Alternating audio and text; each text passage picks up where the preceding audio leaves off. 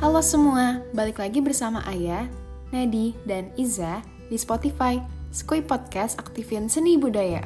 Eh, Aiza, tahu gak sih yang lagi viral kemarin? Katanya ada plagiarisme lagu itu loh. Oh iya kak, tahu. Hmm, emang gimana sih cara kita ngedeteksi adanya plagiarisme di suatu lagu? Jadi untuk mendeteksinya, semua detail bagian dari suatu karya musik dianalisa.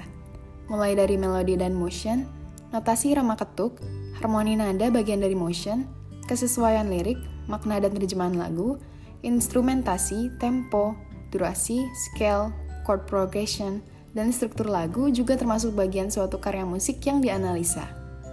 Tapi biasanya nih ya, kalau ada kasus plagiarisme kayak gini nih, pasti selalu alasannya karena nggak sengaja.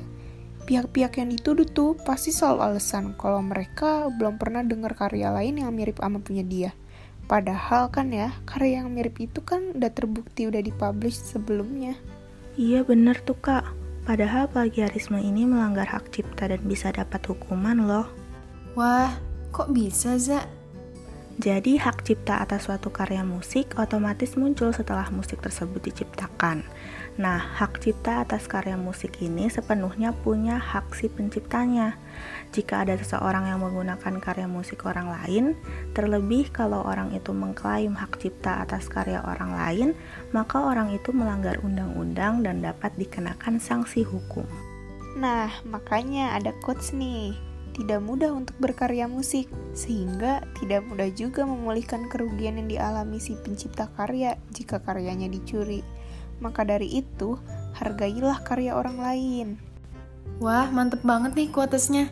Nah, quotes tadi sekaligus sebagai penutup episode Spotify kali ini nih. Nah, seperti biasa, buat teman-teman yang mau request materi untuk dibahas di episode selanjutnya, bisa isi question box di story IG kita ya, di @senbutcendekia. Semoga episode kali ini bisa menambah wawasan dan juga bermanfaat buat kita semua ya. Sampai jumpa di episode selanjutnya.